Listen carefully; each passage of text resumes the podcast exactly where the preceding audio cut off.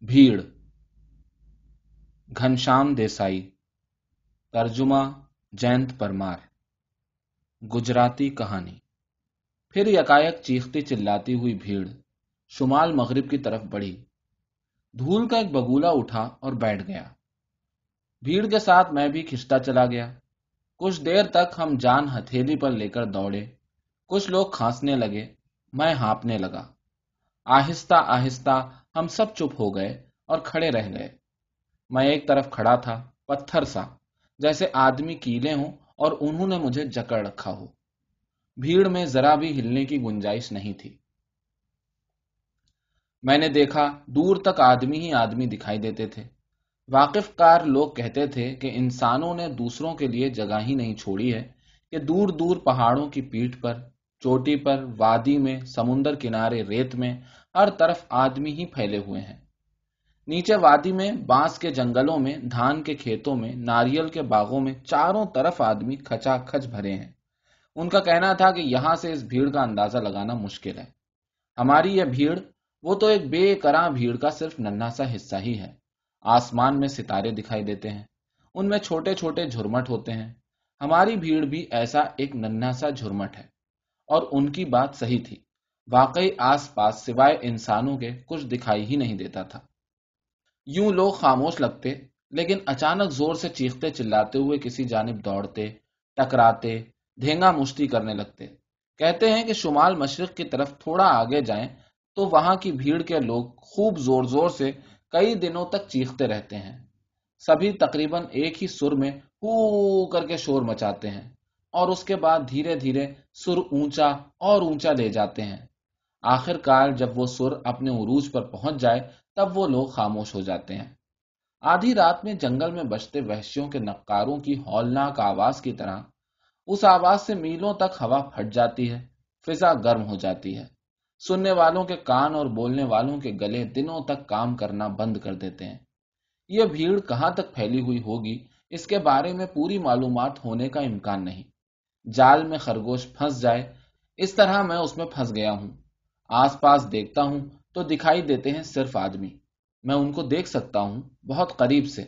آدمی مجھے چاروں طرف سے گھیرے ہوئے ہیں۔ میری نظر کو، میری حرکت کو وہ روکے ہوئے ہیں۔ چاروں طرف سے ان کے کندھے، چھاتی پیٹ ہاتھ، کولوں سے میں دبتا، گھستا، بھستا رہا ہوں۔ پاس سے مجھے ان کے چہرے دکھائی دیتے ہیں۔ یوں تو آدمی دور سے بھی میں نے دیکھے ہیں۔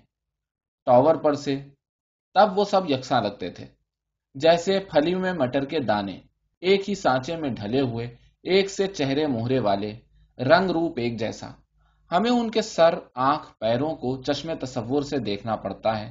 اور آج اتنے قریب سے دیکھتا ہوں، تب بھی مجھے سب ایک جیسے لگتے ہیں۔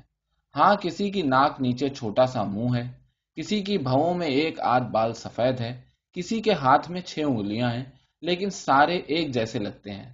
وہ یا تو اطمینان سے کھڑے رہتے ہیں یا جلدی میں ہڑبڑاتے ہوئے دوڑتے رہتے ہیں، قدموں سے دھول اڑاتے رہتے ہیں، ہاتھ کندھے سے آگے پیچھے ہلاتے رہتے ہیں، منہ پھاڑ کر بولتے رہتے ہیں سدائیں دیتے رہتے ہیں، مختلف شکلیں بناتے رہتے ہیں۔ میں تجبزب میں کھڑا رہتا ہوں۔ ان کا پسینہ، ان کی دھکا پیل، ان کی چیخ پکار سے فضا میں گرمی بڑھتی جاتی ہے۔ اچانک شور اٹھا۔ جنوب مغرب سے حکم آیا کہ ہمیں گھڑیال کی شکل بنانی ہے۔ کس نے حکم دیا تھا اس کی اہمیت نہیں تھی۔ فرمان ایک سے دوسرے تک منتقل ہوتا ہوا آیا تھا۔ سب دوڑے، بڑی ہلچل ہوئی، شور و غل ہوا۔ دور پہاڑ پر آدمی بھاگ دوڑ کر رہے تھے۔ انگنت آدمی الٹ سلٹ دوڑ رہے تھے، مگر مچ کی شکل ترتیب دے رہے تھے۔ کسی نے کہا کہ یہ سارے احکام جنوب مغرب سے آتے ہیں، جہاں ایک عالی شان محل ہے۔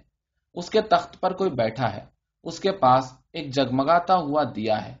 کئی کنیزیں اس کی خدمت میں حاضر ہیں۔ کوئی خوشبودار پان پیش کرتی ہے، کوئی پنکھا جلتی ہے، کوئی پیر کو مالش کرتی ہے۔ گلاب دان سے کوئی خوشبودار عطر چھڑکتی ہے۔ جو جی میں آئے، وہ حکم دیتا رہتا ہے اور سب کو اس کے حکم کی تعمیل کرنی ہوتی ہے۔ لیکن یہ محل دیکھا ہوا ایسا کوئی آدمی نہیں تھا۔ حکم کرنے والے کو دیکھا ہے، البتہ ایسا دعویٰ کچھ کرتے۔ لیکن تفتیش سے معلوم ہوتا کہ وہ تو بس من گھڑت بات تھی۔ لیکن اس محل تک کس رستے سے پہنچا جائے، اس کا نقشہ کئی لوگوں کے پاس دیکھا گیا۔ وہ نقشے ان کو اپنے پرکھوں کی طرف سے ورثے میں ملے تھے، ایسا وہ کہتے۔ اس نقشے کی تحریر کو سمجھنا اب ممکن نہیں رہا تھا کیونکہ وقت گزرنے کے ساتھ یہ تحریر غیر واضح ہو گئی تھی۔ تحریر پڑھنے والا کوئی مل جاتا تو اس کی خوب آؤ بھگت کرتے۔ وہ رستہ بہت دشوار گزار ہے، ایسا وہ لوگ کہتے۔ درمیان میں کئی دشوار گزار پہاڑ، سانپ کی طرح پھنکارتی ندیاں، خوفناک درندے وغیرہ آتے ہیں، ایسا وہ سمجھاتے۔ ایک مخصوص شکل بنانے کی غرض سے دوڑتے ہوئے بہتےرے لوگ اپنے ہاتھ اٹھاتے اور چلاتے۔ ہم محل کی طرف دوڑ رہے ہیں، ہم محل کی طرف دوڑ رہے ہیں۔ یوں پاگلوں کی طرح پکارتے، ایسے گیت گاتے، ایسے گیت گاتے گاتے ہوئے جنون میں آخر ناچنے لگتے۔ ایسا کہنے سے تھکان نہیں ہوتی، بلکہ دوڑنے کا جوش بڑھ جاتا ہے، ایسا ان کا عقیدہ تھا۔ مجھے بے حد دکھ پہنچتا۔ اس طرح کا حکم آئے، یہ کیسے ہو سکتا تھا؟ مجھے سب پہ غصہ آتا۔ ان کے مکرو چہرے، ان کی گھبراہٹ، ان کی لاچاری، خوف سے ان کی بھاگ دوڑ، ان کے رقص، حکم کے تابع ہونے کا ان کا غلامانہ انداز، یہ سب مجھ سے برداشت نہیں ہوا۔ میں ان سب کے بارے میں سوچتا رہا۔ کچھ دیر بعد میں نے دیکھا تو سب اپنی جگہ جوں کے توں کھڑے تھے۔ پھر بھی جنوب سے اب بھی شور سنائی دے رہا تھا۔ اس لیے اس طرف اب بھی ہلچل ختم نہیں ہوئی ہوگی، ایسا لگتا۔ لیکن یہاں سب چین کی سانس لے رہے تھے۔ پھر کیسے حکم آیا؟ کیسے سب دوڑے؟ کیسے مشرق والوں، مغرب والوں، شمال والوں، جنوب والوں، سب نے مل کر ایک شکل بنائی۔ اس سے قبل کیسی شکل بنائی تھی؟ وہ اس کا آنکھوں دیکھا احوال۔ اب کیسی شکل بنانے کا ارادہ ہے؟ اس کی پیش گوئی کس طرح ہوا چلی؟ کس طرح اس کے ساتھ حکم پھیلا، اس کو پھیلانے میں انہوں نے کیا مدد کی، اس کا انہیں کیا سلا ملا وغیرہ باتیں ہونے لگی میں چپ چاپ سب سنتا تھا، دور دور دیکھنے کی کوشش کرتا تھا۔ اب بھی کہیں کہیں لوگ کھسکتے تھے، آوازیں دیتے تھے، کچھ منہ میں ڈالتے تھے اور اسے پتوں کی طرح کچر کچر چباتے تھے۔ گائے کی طرح جگالی کرتے، آوازیں کستے، آپس میں ایک دوسرے سے جھگڑتے تھے۔ زمین پر پڑی ہوئی کئی لاشیں کبھی کبھی پیروں تلے آ جاتی تھیں۔ اچانک بھیڑ اس طرح کانپنے لگی جیسے دورہ پڑا ہو۔ اس طرح بڑبڑانے لگی، دوڑنے لگی، بھگدڑ میں سب پہاڑ پر چڑھنے لگے۔ میں بیچ میں تھا۔ جوں جوں چڑھتا گیا، ایک عجیب اور پریشان کن خاموشی کا احساس ہونے لگا۔ اوپر جا کر دیکھا تو ایک بڑی بھیڑ نظر آئی۔ مسلسل متحرک، شکلیں بدلتی، جیسے کیچوئے کو ہاتھ لگاتے ہی اس کے سارے بدن میں ہلچل ہوتی ہے، اسی طرح بھیڑ بھی متحرک تھی۔ کبھی کبھی ساری بھیڑ ایک زبردست چیخ مارتی۔